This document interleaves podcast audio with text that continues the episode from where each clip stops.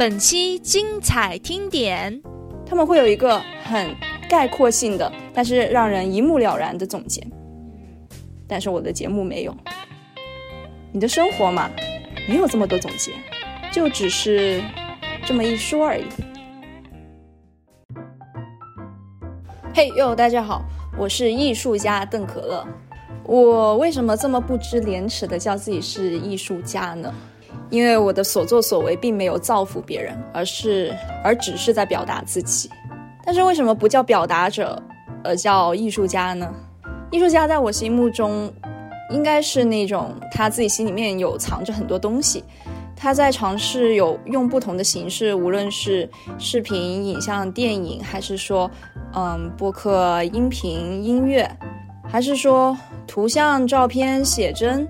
还是说动画。书籍文字，我觉得艺术家一直在寻求一些方式，让大家去了解他在想什么，他心里面的世界构造成了什么样的样子，颜色是怎么样的，材料又是什么样的。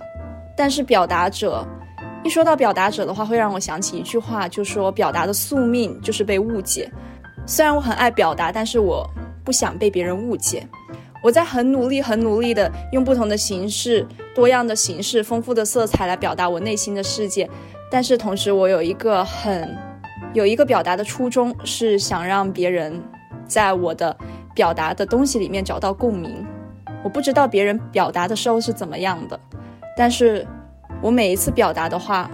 我都是希望从别人那里寻求到认同、共鸣、赞同、肯定的。别人的共鸣会让我表达的时候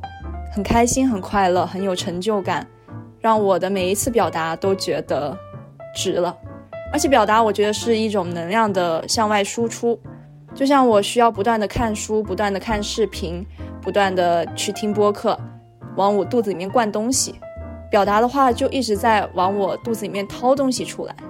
而我认为，表达者跟艺术家最大的一个区别就是，艺术家会。去想，到底有什么形式可以把我想表达的那最细微的那一个小小的东西，去很明显的去放大，去涂上一些色彩呢？表达者可能没有一开始并没有去想这个事情，表达者可能是想着怎么样更清晰，让别人理解到他说的话，但是艺术家可能最终并没有需要你去对他对他的作品有所共鸣。说到这里，我觉得我有的时候是表达者，有的时候可能是个艺术家，有的时候我觉得，大部分的时候，我觉得我我所做出来的东西，我很需要别人来给我回应，给我反馈，但是又有那么小小的时候，我会觉得我管他呢，我就是想说这些话，我就是想拍这些东西，我不管我说的这些话别人有多讨厌，我也不管我说的这些话是不是会暴露我的什么隐私，我的喜好。我的任何东西，或者是拍出来的我自己不好看，根本不是我想象中那样好看的样子，色彩怎么样，这些我都不想管，就是想表达，就是想说，就是想拍，就是想展示。这么说的话，我一开头的那个介绍似乎有点不正确。我不是艺术家，也不算是个表达者，但是我想成为艺术家，也想成为一个表达者。就像我在邓可乐不喝可乐的时候，这个播客节目里面。我感觉我做的所有东西都没有任何的目的，也没有确切的定位，就是感觉生命中、生活中就是有这么一些东西，它需要被记录下来，它稍纵即逝。你在想到它，你在突然发现它的时候，如果你不以某种形式把它抓住的话，你会很后悔，你会觉得它像小萤火虫一样，你不用双手把它合拢的话，那个荧光它就会慢慢离你远去。所以我刚刚下午在家洗头的时候，我一低头一弯腰，我先是忽然发现了我睡觉的睡眠耳塞掉了下来。我的睡眠耳塞以前都是独立的嘛，就两个小塞塞，然后塞在耳朵里。但是我每天早上起来的时候，我都会发现它，一个是被在我背背部压扁了，另外一个就不知道飞到哪儿去了。有时候是被压在床垫下面，有的时候是跑到了地下，就很脏。所以我买了那种有一条绳子连着两个耳塞的那种睡眠耳塞，但是我洗头的时候发现它挂在了我的衣服里面。我觉得这是这是一种很神奇的瞬间，就是你在一个湿湿潮潮的一个浴室里面，突然一弯腰一低头，看到你的五颜六色的耳塞挂在你的衣服里面，奇形怪状的趴在那儿。它不应该是属于浴室的一个东西，而且它是应该早上的时候早就被你被你摘下来搁在你的床上的东西，它现在却出现在你洗头的地方，还湿漉漉的。而且我洗着洗着头，很无聊嘛，我洗头的时候也不听歌，也不听播客。我一看我的脚踝，哇，全都是被蚊子咬的包。我听说好像是不同血型的人被蚊子咬出来的包是不一样的，有的人是隆起，但是是没有颜色，只是皮肤原来的颜色那个样子；而有一些人呢是隆起，但是又红，看起来好像是有点长痘痘的那种感觉；又有一些人呢，它只是一个小红点，几乎不算是什么隆起，但是就是一个红点，还挺明显的。我就是那个红点。但是我这个红点又有点不同，我红点的话，周围会围了围了比这一个红点还大个七八倍一样的一个白色的圆圈，也不算是很明显的圆圈界限，但是就是那一个白色的圈的话，会比我周围的皮肤更白那么一丢丢，所以你一看就知道那一块跟其他地方不一样。我数了一下，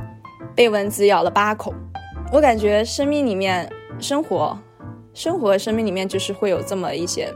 不经意的、很微小的瞬间，你弯一下腰、低一下头，你就会发现；但是你不弯腰、你不低头，就永远发现不了。我发现那个时候，我真的，我第一反应就是想写下来。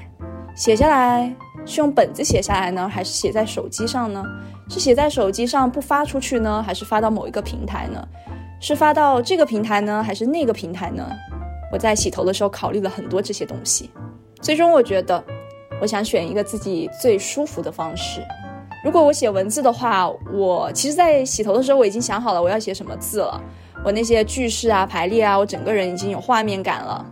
但是我最终选择了录下了这一段感受，因为我觉得说话是一个人表达方式里面几乎最本能的那那一个吧。而且我最近自从开了这一个播客节目之后，我觉得我给我自己开了一个开了一个出口。还记得我在读中学的时候，那时候很爱上微博，看很多关于星座的东西。我印象深刻，里面有这么一段话，大概是这个意思：说我这个星座是心里面会藏着很多东西，很多能量。如果这个能量呢有一个贵人，有一个导师，很好的引导他的话，可能会变成一个很有才能的人，因为他的能量往了一个正确的方向去。但是如果这个能量就任由这个人自己随便随便发挥，然后也控制不了的话，可能最后会酿成大祸。我也不知道这个大祸是什么东西。但是我现在越长大，我越有这样的感觉，可能就是平时发现这些微小的东西太多了，太想分享出去了。观察能力，我也不知道普通人其他人的观察能力是怎么样，但是我总会感觉我自己看着看着，脑子里面就会。运转很多东西，而且我，我小的时候，我家人会跟我说，你手掌心的那些纹路比普通人多很多，那是因为你想很多东西。我就一直把这句话记在我心里面，所以我总是有那个习惯，就是去看别人的手掌心的纹路。然后我真的发现，我是身边所有人纹路最深最多的，甚至是那些五十多岁的人，不要说六七十岁的人啊，那些是老人家，我不能跟他们比，就甚至是五十多岁的人。我的纹路的深度还有复杂程度，也是跟他们差不多的。就这一点，我就更加笃定了。我觉得我是一个思考很多的东，思考很多的人。不论是我思考的东西是有用还是没用，是有深度还是只是很无聊的东西。但是我觉得这种思考的东西一直憋在我的心里面了，我没有没有任何地方可以去发泄，可以去释放出来。所以就印证了我刚刚说的，我在微博上面看到呢我星座那一段话，如果没有人好好的引导的话，可能最后真的会酿成大祸。因为明明是心里面有一股力量的，然后可以在某一个方面或许可以把我力量释放出来去做成什么东西的，但是最后却被我自己去这里弄一下，那里弄一下，然后这样去挥霍了。而且我是一个没有自控力的人，我真的是我见过我身边的人里面最没有自控力的人了。所以说，没有所以说，我最近开始在想这一个不喝可乐的定位了，因为我发现所有的播客节目，他们每一期都会有一个主题，所以他们都会由浅入深，然后把所有东西展开铺开来，很细心、很认真的讲，而且他们一定会有总的来说，最后来说，最后结局，他们会有一个很概括性的，但是让人一目了然的总结。但是我的节目没有，因为我节目每一期讲的都不只是一件事情。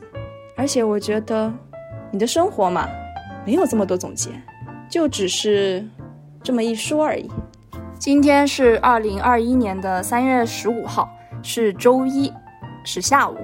周一的话，很多社畜、很多同学们都很难受，